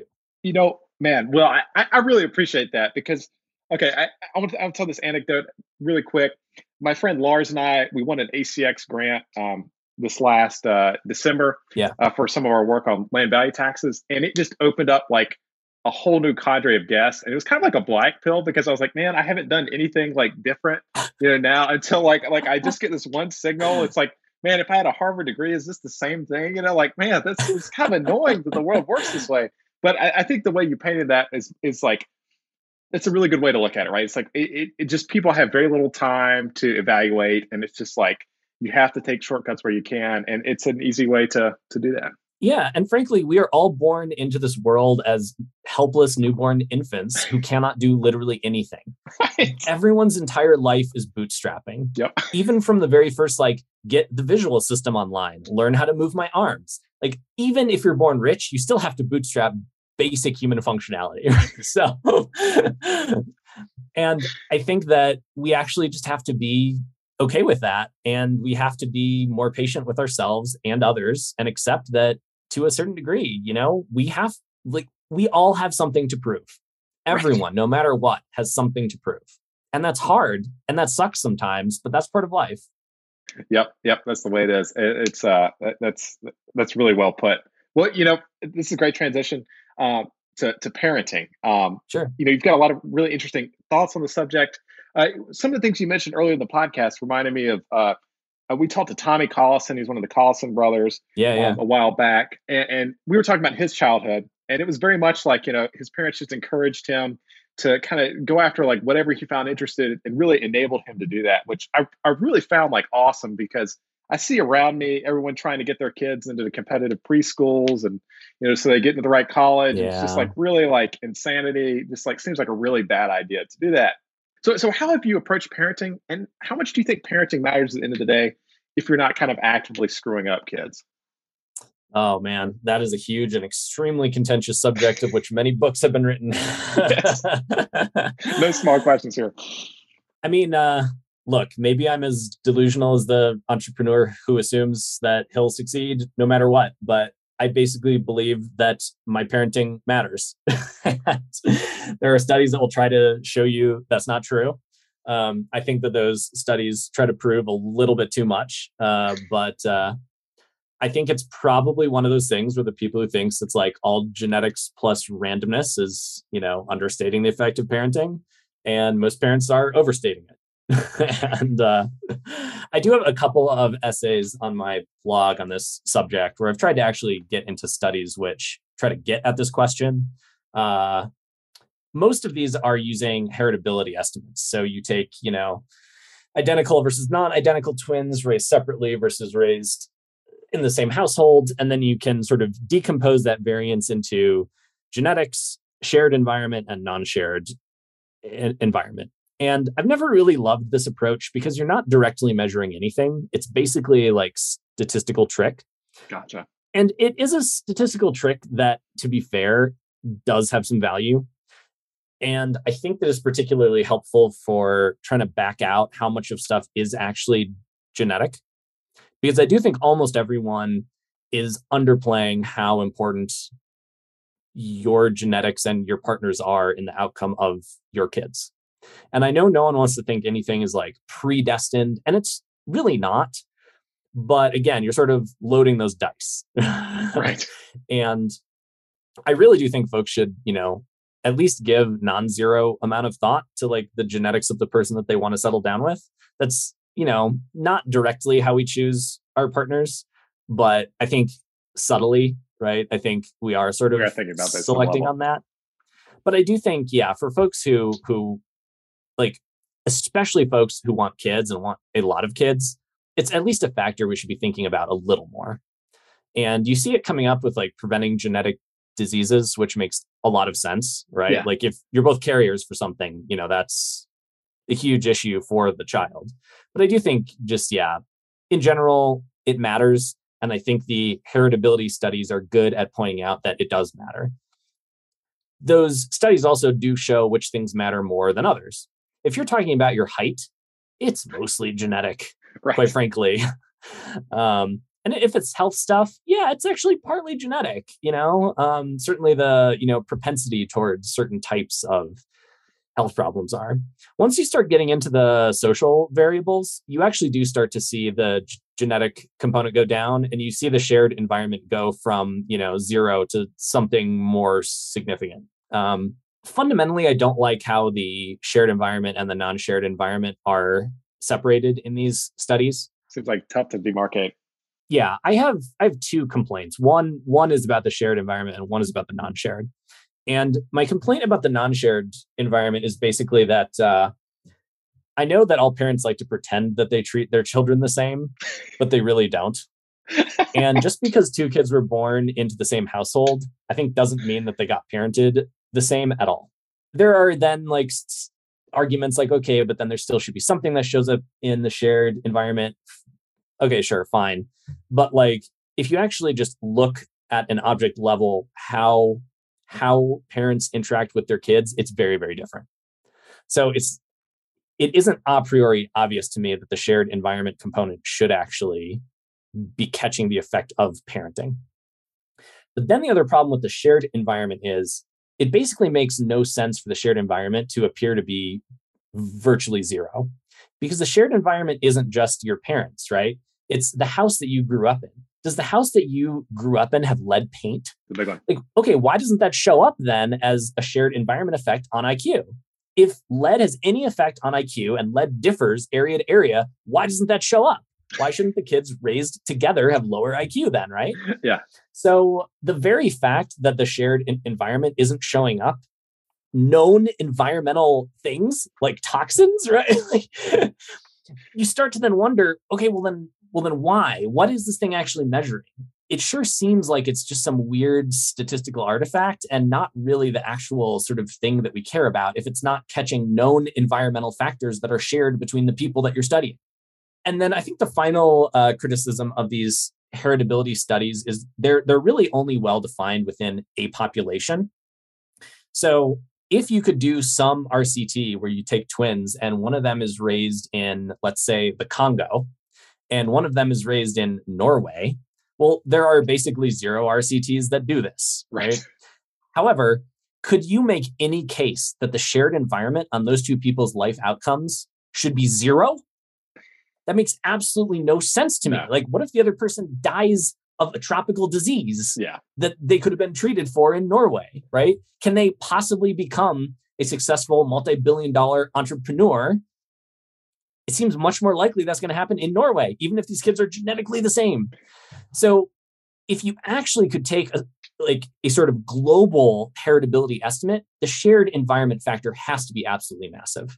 And the pushback on that is basically like, okay, sure, that's true. But what you care about is sort of how much you're affecting your kids' outcomes within, like, whether you live in the U.S. Right? It's like, right, we're not actually going to, you know, go then, like, take one of our kids and, like, give them to someone, you know, to raise in, you know, I don't know, Afghanistan, right, or something. Like, no one's actually going to do that. So maybe what the heritability estimate is telling you is how much each of these factors matter within the context in which you are embedded. And I do think that that's true. And yeah, it comes down to, on average, half genetics and half everything else. How much of that is parenting? We don't really know. I think some of it is parenting. I don't think it's zero. It also feels weird to me because a lot of these people who say that, like, parents shouldn't matter or sort of don't matter a lot of them also somehow seem to believe that like having a great professor in college matters or things like that. and these real inconsistencies of like, okay, so you're telling me the person you spent the most hours of your life with has less effect than this like basically incidental contact that you had for like a year of school or something? Really? Very bizarre. How does that make any sense whatsoever? So yeah, I think at least with those people, they sort of acknowledge if you're going to do a kind of like weird homeschooling thing where you have a large number of kids and your family's pretty insular and you're doing something sort of weirdly different than the general population, okay, maybe then you have sort of opted into some weird edge case where maybe parenting matters. Like, okay. I mean, in fairness, that's closer to us, right? I am just personally pretty strongly against sending kids to school. School's pretty bad. Like, yeah. I understand that for some people that is an absolute necessity, but I think for a lot of people, they're choosing to do it. And yeah, in that case, yes, you are handing over some of the most critical years of influence to someone else, to some effectively stranger and to some group of, 30 kids who you didn't choose or pick or like. And I basically think parents try to do a proxy version of this by sort of choosing which school district they live in. Yeah. That's a huge game here. It's a huge game. And I just look at all that and I think, man, I look at the world today and I think, do I want my kids to be more like the mainstream or less like the mainstream? And for me, that's an extremely easy choice. Yeah. Yes, exactly. My hesitancy is zero. No, that makes a lot of sense. And what has your approach been like? Has it been just kind of unschooling? Has it been like encouraging your children's interests as they come up? Like what does that look like? Yeah, because I do think it's tough because as children we start with zero knowledge of the world, right? And so there are probably hypothetical interests they would have that they've never been exposed to and they don't know to ask for. So I think one of my jobs as a parent is to expose them to a wide range of stuff. Very, very wide range. Even things they don't necessarily think they would like at first. If they're up for trying something, I'm usually like, yeah, we should try it at least once, maybe twice. And I do think just giving them that broad base is really helpful, if nothing else, to just identify what things they're going to want to do later. I always wish that I were doing more of this on the margin, Every day's busy. There's always things going on. Right. I always inside myself wish I were giving them a more varied experience. And I actually wanted to take them on a trip to Europe in the spring of 2020. This turned out to not be possible. Right. There were travel restrictions and COVID happened, which was not the thing when I was planning it in 2019. So certainly there are lots of kind of missed opportunities there. But I really try to see that as my job, to just expose them to a wider range of things, and I'll say they're fairly savvy kids and they're pretty good at finding out that stuff does exist without my help too. But yeah, I think that is one of the major pillars. And then once you actually find out what they're interested in, then I think my sort of second obligation is to try to sort of give them as much of that as they want to sort of soak up. Got it. So even though I went to schools as a kid myself, when I think about what I was really interested in and spent my time trying to learn, I was really into math and I was always way beyond the math that was being taught in the grade level that I nominally was in. And I was just sort of doing math on my own for fun. And similarly, I never took a course on programming, but I started looking at textbooks and I started just looking at other people's code online. I started to tweak things. And so a lot of the sort of actual enduring knowledge in my life has just come from this independent exploration. And when I look at that, and then I think about how much time I spent in school, it feels like this enormous travesty that I wasted so much of my time. And yeah, sure, there were valuable snippets here and there. And I liked having, friends and stuff, which you totally get outside of school. But I do think overall that time was mostly wasted and I want as little as possible to waste my kids' time. So see what they're interested in and then immerse them in it as much as they can handle and they want, right? And that can take any number of different forms and it can be incredibly weird stuff. But it sort of doesn't matter. The idea is to preserve that intrinsic curiosity that drives them to excel in a particular subfield. Makes a lot of sense. It seems like, perhaps it's something that's missing. Perhaps it's part of the equation that's missing with our lack of Shakespeare's today and true experts, is like people just aren't given the time young enough to explore these things. Too regimented. Yeah, totally. And there's a great essay by Eric Weinstein on The Edge, where he talks about the pursuit of excellence. And we have excellence crowding out true genius. And I think there's basically something like that going on, where everyone is so driven to sort of do well on the test that becomes their entire world. And that really worries me. I actually think that push is responsible for stifling so much interesting stuff that could be happening. At the same time, I do think that for a lot of people, if they don't have some kind of overarching interest like that, and they don't have the sort of drive and interest and ability to do that, I do think taking a standardized test and trying to get into as good of a school as you can is a useful signal. Whether we like it or not, that's still a good, costly signal. Someone who went to Harvard, frankly, probably has demonstrated more attributes of likelihood future success than someone who goes to, random community college. And I think we don't want to admit that because it feels yucky to say that. But these schools really are trying to sort on various qualities. Some of them are more like, are they likely to give money to our school in the future? But quite a few are actually things like, are you smart? Are you hardworking? And so I think that college can be considered an acceptable default plan if you don't have something specifically better to do. But I think that decision has to be more intentional. I think you have to actually look at your life and be like, no, college makes the most sense for me. And I don't think one should necessarily be structuring their childhood around getting into the best college. That seems like a level of backchaining that is very likely to destroy in childhood the thing that we need to actually sort of move the world forward. It makes a lot of sense. Do you have any sense of why it has gotten so intense at the college level? I mean, this is not the case.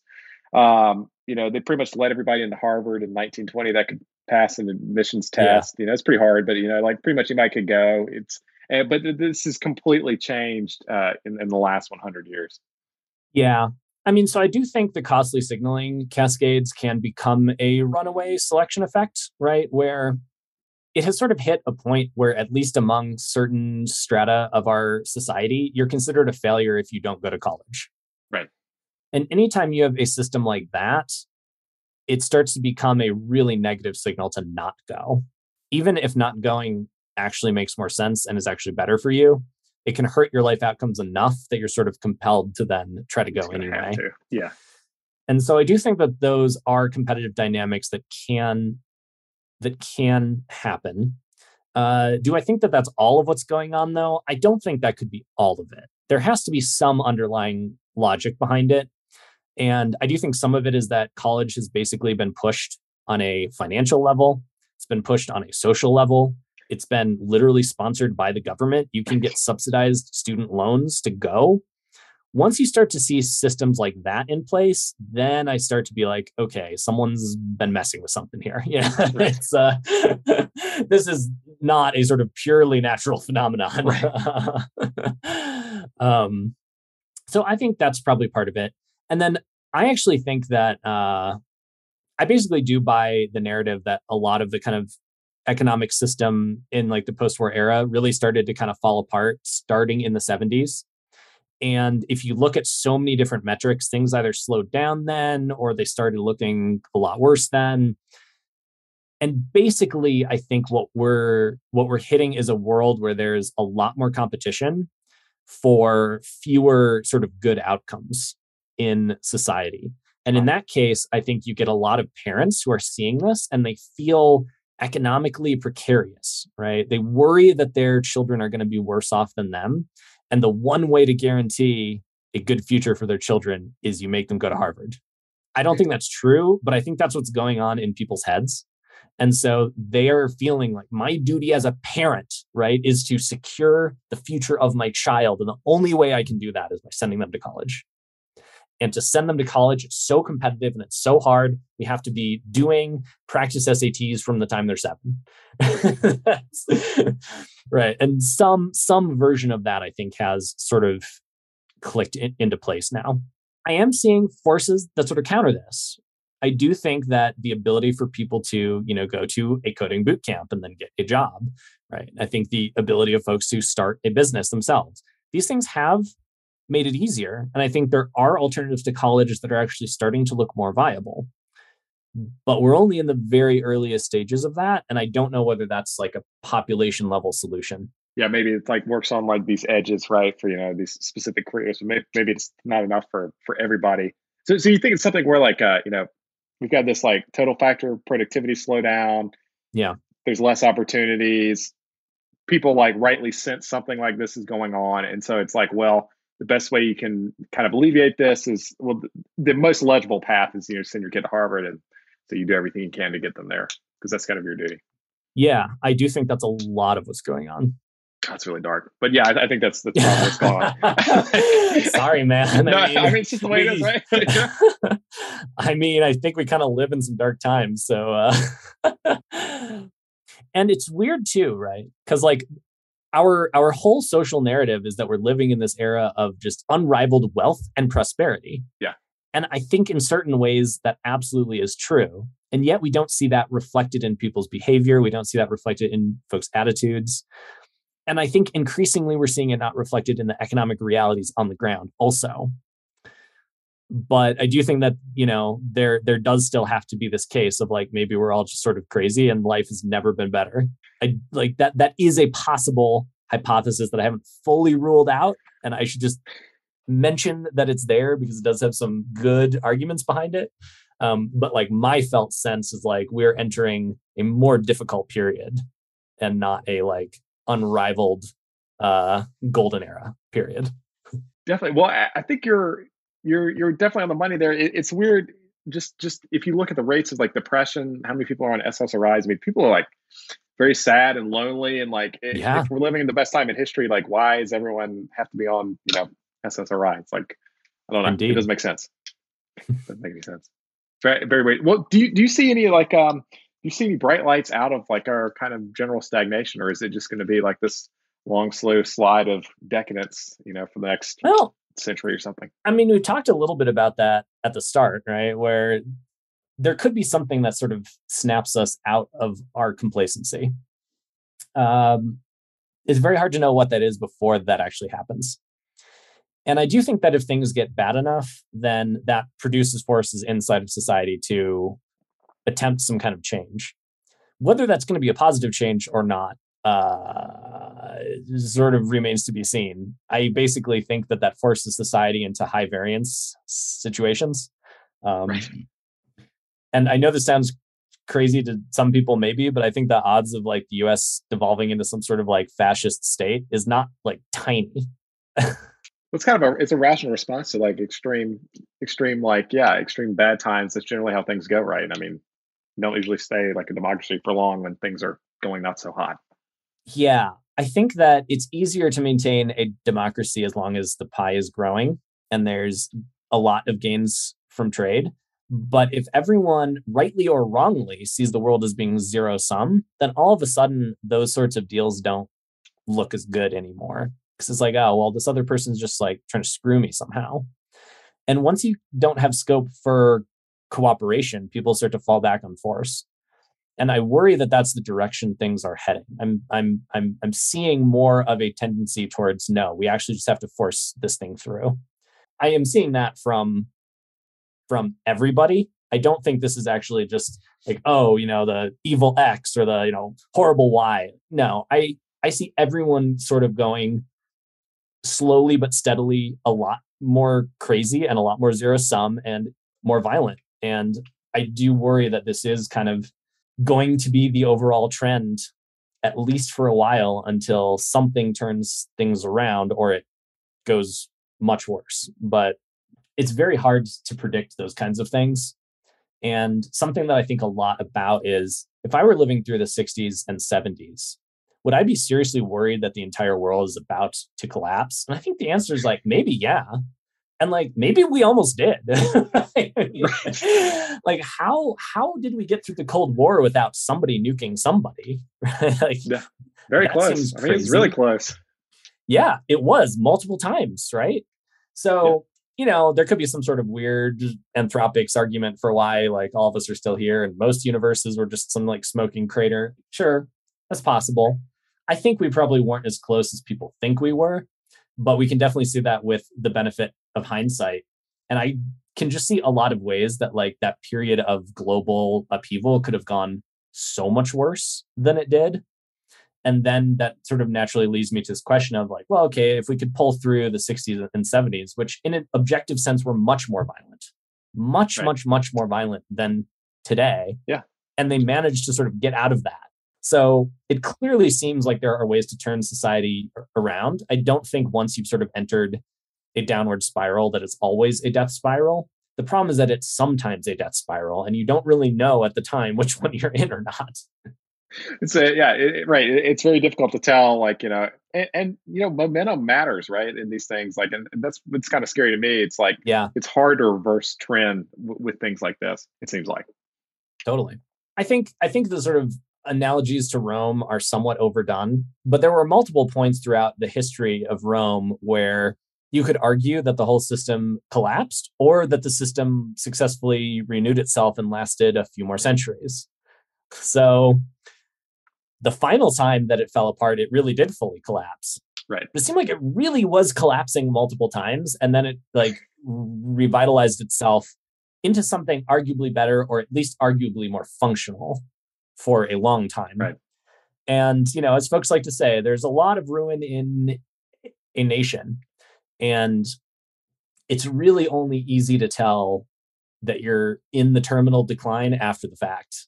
You know, there are some fascinating letters from the period of the, you know, actual fall of the Roman Empire, where you have, you know, folks saying like, yeah, the roads aren't really safe to travel right now. I'm hoping to visit you, you know, next year when things have settled down.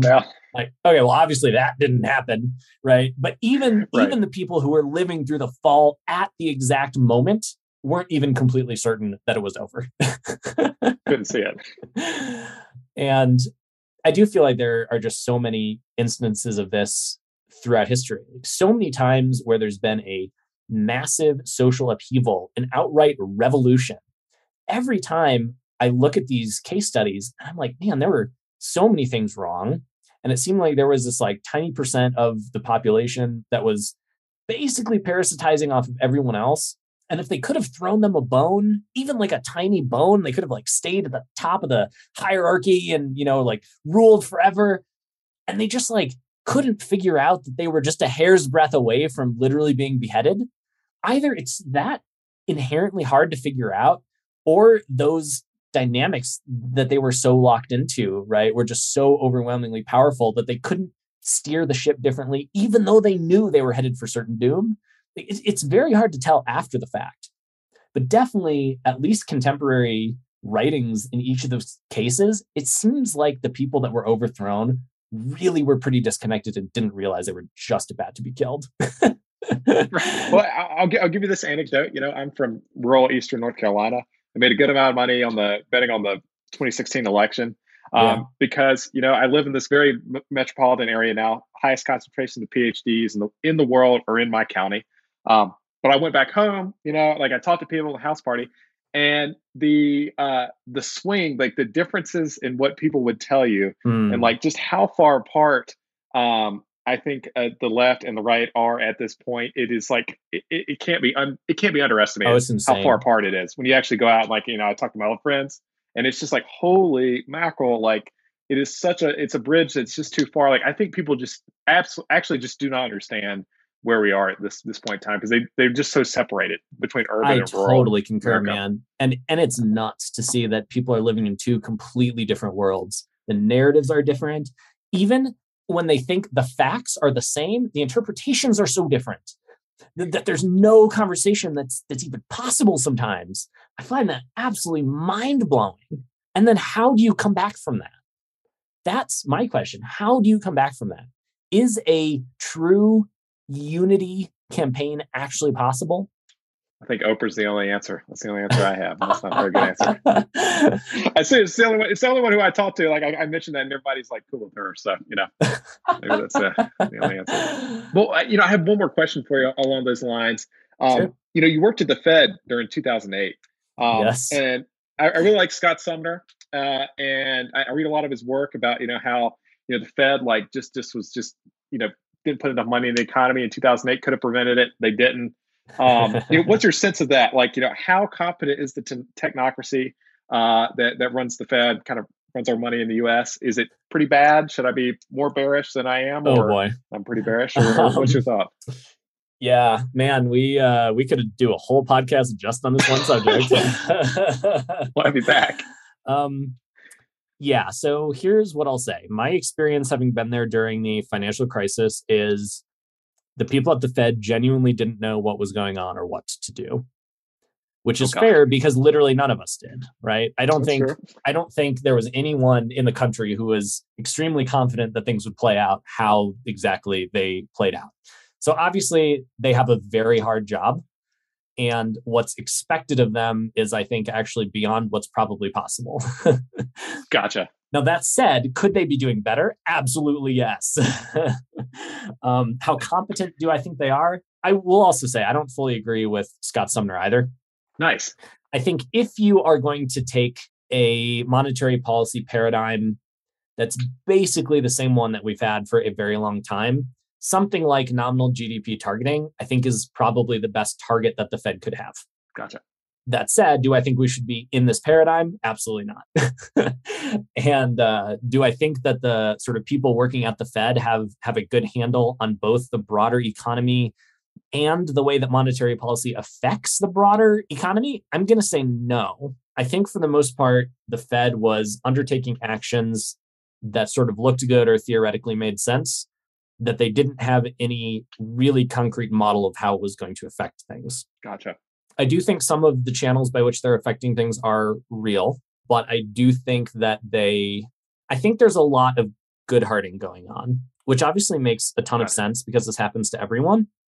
But they basically are looking at, you know, a few key summary indicators, and then they're turning a few knobs. And those knobs are basically the Fed funds rate, and then how much quantitative easing they're doing, and of like what type. And I don't think that they really thought through the transmission channel of how quantitative easing actually affected the economy. And I think if they really fully understood it, that probably isn't the road that they would have gone down.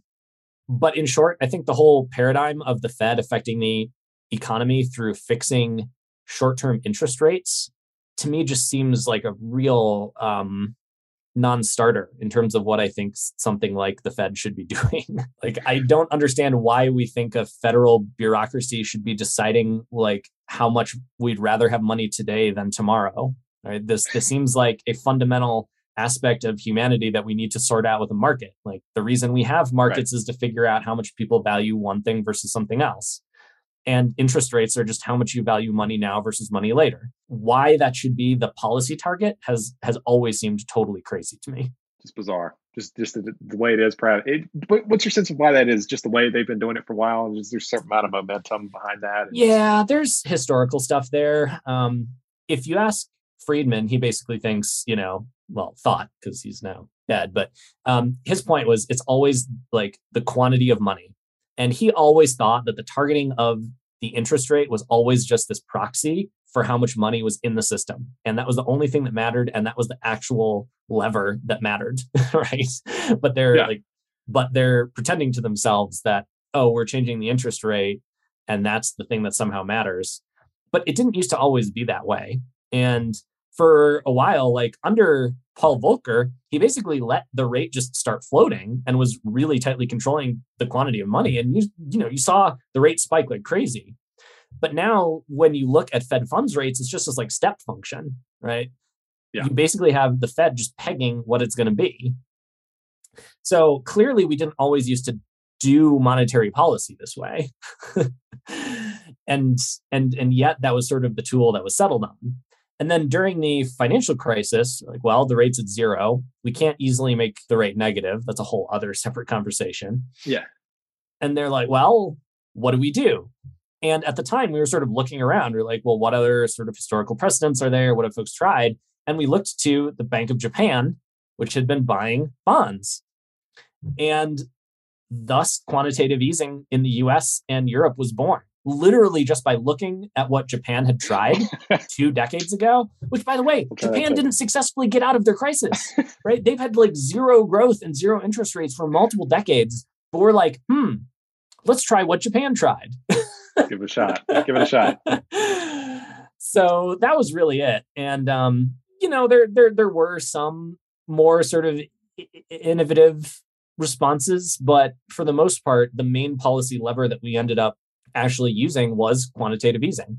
And that turned out to really not have the effects on the broad economy and asset prices that were successfully predicted by the Fed in advance.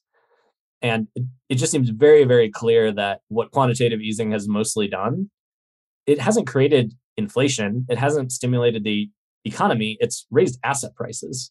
Right. And that's basically benefited a lot of people that were holding assets and not really helped a lot of other people. And I think there's a lot of justifiable sort of outrage at the Fed right now. And like, look, I don't think they were doing it because they're trying to, you know, benefit the Wall Street cronies who are their buddies. And like, I don't think they were doing it because they're trying to, you know, screw the common man. That like, they really genuinely wanted to just help people. They really genuinely wanted to just fix the situation. And it was a combination of lack of knowledge and hubris and not thinking things through and genuinely having no clue what to do. Like we have to do something mindset. We got to do something. All of those things, you sort of mix them together and you get a policy response that was pretty bad. And we're still living with that today. Yep. Like, why is the Fed buying a majority of newly issued mortgage-backed securities? Why? Like, no one can give a good answer for why they should be doing that right now. Yep. House prices are going absolutely bonkers right now, right? Why is the Fed buying mortgages? Why is the Fed even in that business? Just bizarre.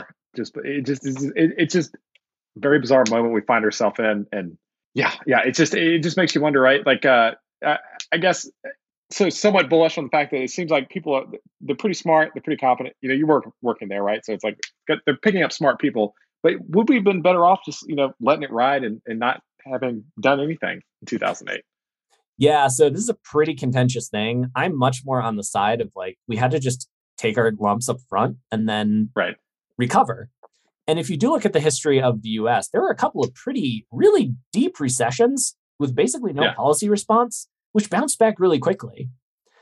Now, you could argue that maybe the shape of the economy is different today so that you wouldn't expect that to happen. Like, okay, I can maybe engage in some of those arguments, but it's really hard not to look at the sort of whole history and think like, did we just maybe just kind of drag out this whole thing somehow? So yeah, my sort of personal gut leaning is like, no bailouts, take the pain, let's do this.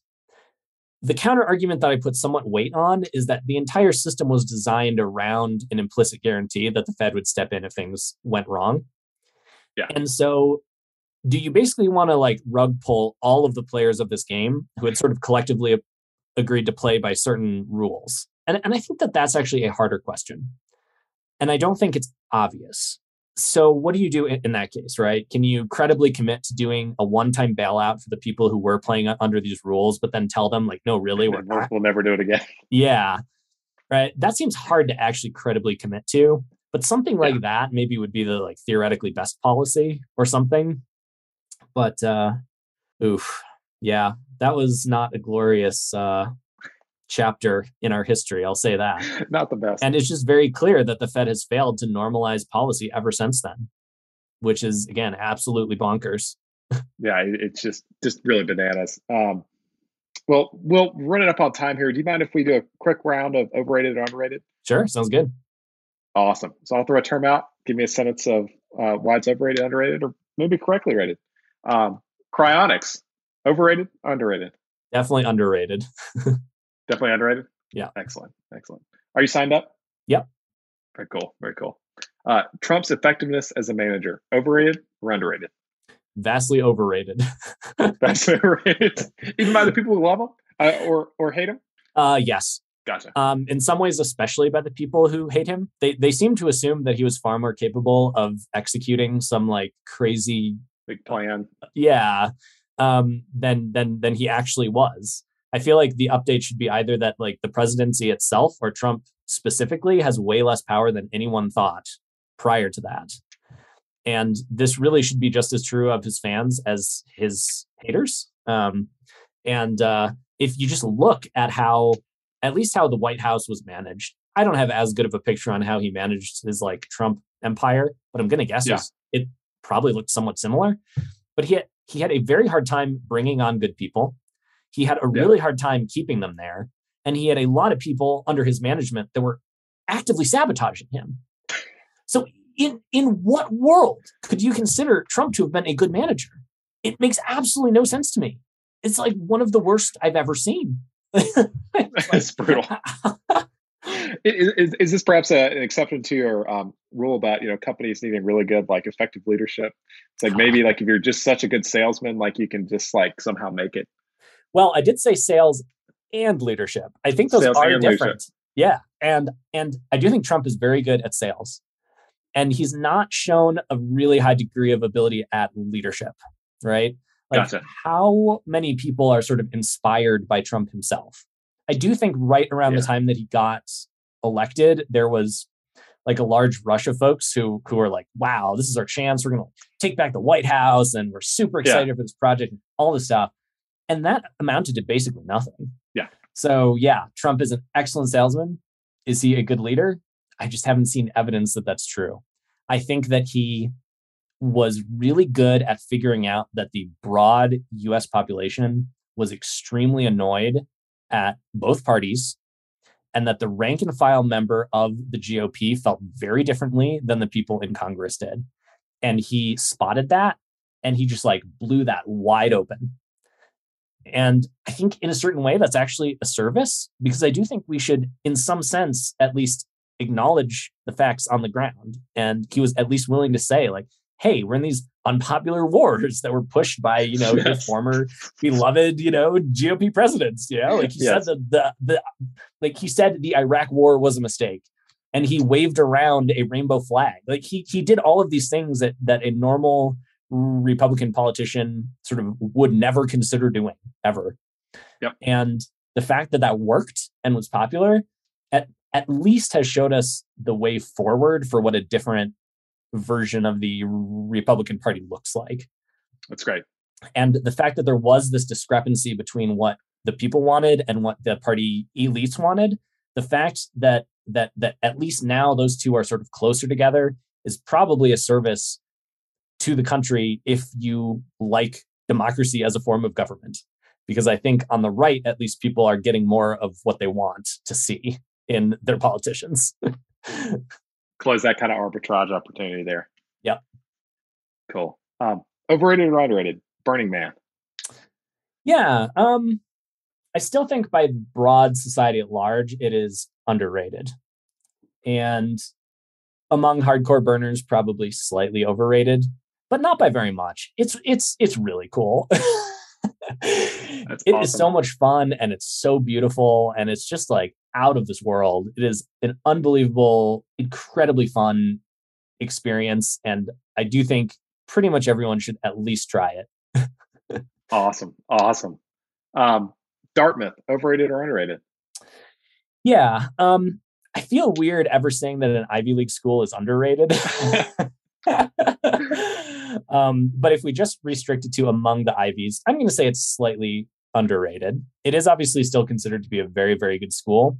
But I think that at Dartmouth in particular, there's more of an emphasis on trying to collect a little bit more of like a wilder spirit, right? It is more appealing to sort of outdoorsy type people who want to be in the middle of nowhere in an environment that is just objectively more harsh. And I think that is selecting for something real. And I think that the sort of different Ivy League grads actually have a little different feel towards them. And I think Dartmouth is probably slightly underrated for that, like wilder personality who's maybe willing to do something sort of risky, sort of crazy. Love that. Love that. Yudkowsky is a wedding officiant. Overrated or underrated? Oh, man. That's tricky because he's also said that he doesn't want to keep doing these. So I feel sort of bad suggesting like, hey, everyone should have him marry them when that's actually not possible. Yeah, unfortunately, he only has so many hours in a day. Yeah. I'm really glad he did. And the reason that I'm glad is because he really felt like the sort of like elder figure of our community. And he's not even like that old, but he, you know, really felt like a sort of founder of like the modern rationality movement. And so having him there for me, it was basically like, that was like the way that our tribe could sort of like give us the strongest bond or something. Definitely. Right. So, you know, I would say, yes, it's underrated. I mean, also, I will say he's a very good writer. And so I very much liked him doing our speech. And I think he did a really, really cool job there. And I like our vows. So yes, I would say underrated, but unfortunately you're probably not going to get him to do it again. So a good backup career if he solves AI alignment then. Good stuff. Libertarianism, overrated or underrated? Oh, man. Overrated by libertarians, underrated by the rest of society. That's good. That's good. Yeah. I mean, look, I think that you should use libertarianism as a good heuristic and a good first pass. And the default that everyone should move towards is don't intervene. And then if you can come up with a really, really, really, really good reason, then maybe. But that should be the starting place. Definitely. Land value taxes. Henry George, overrated or underrated? So I'm going to say something very uncharacteristic of me. Oh, yeah? Which is I have actually, honest to God, not done enough of a deep dive to come to a firm conclusion on this one. I've heard the surface level arguments and I see the fanaticism of the Georgists and I greatly admire simple solutions, and I am not yet willing to put my full weight behind it until I personally get more comfortable. Good stuff. Well, Will, I'll send you some stuff. I'll tell you, Goodhart, the Goodhart of Goodharting, wrote a paper a couple months ago about how implementing single tax in the U.S. could increase GDP by like 15%. Anyway, there's some asterisks on there, but I'll send it to you and you can peruse it. I think sounds good in theory, and I want to understand it better. Yeah. Yes, you should be skeptical if someone says 15% of GDP for anything, but like that's good. Totally. How to win friends and influence people? Overrated or underrated? Yeah, it would be weird for me to say overrated, given that I summarized it on my blog. But in terms of like all of the book summaries that I put up, it's really the one that I think about the least and come back to the least and recommend to people the least. So maybe it really is overrated. I think so. So why? I guess it was probably one of the first books that was ever sort of treating the social world as an explicit thing to sort of optimize. Interesting. And so from that perspective, I think it was ahead of its time.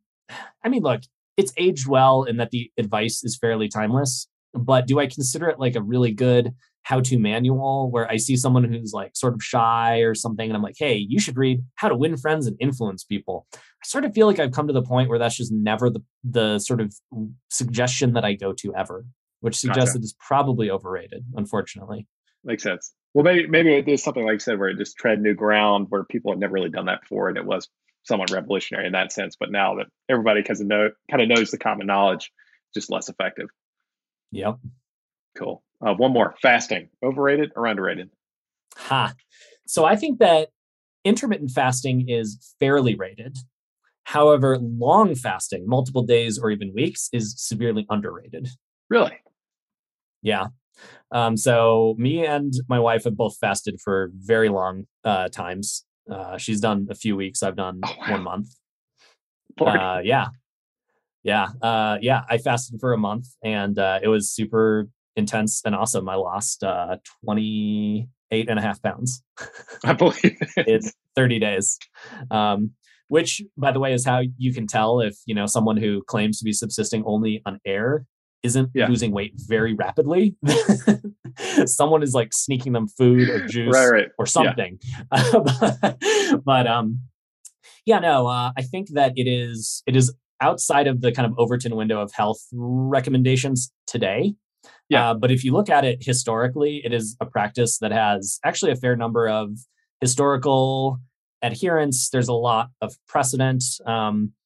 It is interesting because, and I do have a short post on my blog on this, but most of the world's religions had some kind of fasting tradition, and it's been weakened over like hundreds of years. And it's pretty interesting to see both of those, but it's very clear that fasting has always been considered something important, though it was largely framed in terms of spiritual importance rather than health importance. But I think that a lot of those old doctrines were actually sort of really helpful for the people who like actually use them, because they were in fact secretly benefiting health, right? And so I do think there is something to be said for the fact that fasting has showed up in so many places, so many times, and so strongly. And in terms of the longer ones, there was a period actually in the US where folks were interested medically in very long supervised fasts. And there's a paper out there. The longest fast ever was over a year long. Oh, Jesus. Yeah. The guy was grossly obese. He started over 400 pounds and he ended at like a normal weight. Absolutely wild. And basically the medical community kind of moved on from this research. I don't have the full backstory of why, but I will note that with a lot of the super long fasts, so it was common for them to do 30-day fasts, but they tended to find if you took someone obese, fasted them for 30 days, they tend to regain weight over time. Yeah. But if you fasted them completely down to a healthy weight, which would sometimes take over a year in one case, and many of these fasts were over like 200 days, those people tended not to regain the weight.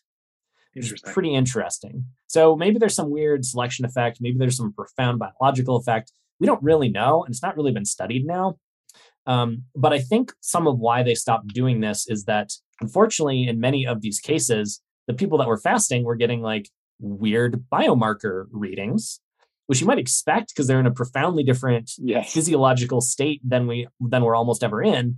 Yeah. But they basically started trying to give them various like drugs and supplements and stuff to sort of like shift them back into like more normal numbers. Yeah. And a couple of the people that were doing over 200-day fasts actually died. Oh, God. But as far as I can tell, they died because of the medicine that the doctors gave them. Oh, wow. So it is a little bit unclear. And I think the medical community basically shied away from this as a method of just pure weight loss. But as far as I can tell, it's actually very effective. So this is one of those things, I think, where kind of we see the modern mindset at work. It's like, well, it's effective, but it's maybe not safe. So we're not going to explore it. Right. Did it get easier, you know, like into your month, or was it like kind of a slog the whole time? Or did you get into like ketosis and just kind of roll through it? I should write up a whole thing on the 1 month long fast because it was very different than when I'd done 1 week long fasts. And it was interesting because I definitely felt like there did hit a point around, I'd say about 3 weeks in. Yeah. Where I definitely started to feel like, okay, this is becoming like actually sort of stressful on my body in a way that sort of didn't feel as good. And if you do read some of the practical guides written by people who have done month-long fasts in the modern era, a lot of them do often report that there's this like very different sort of feeling that comes on after a certain point.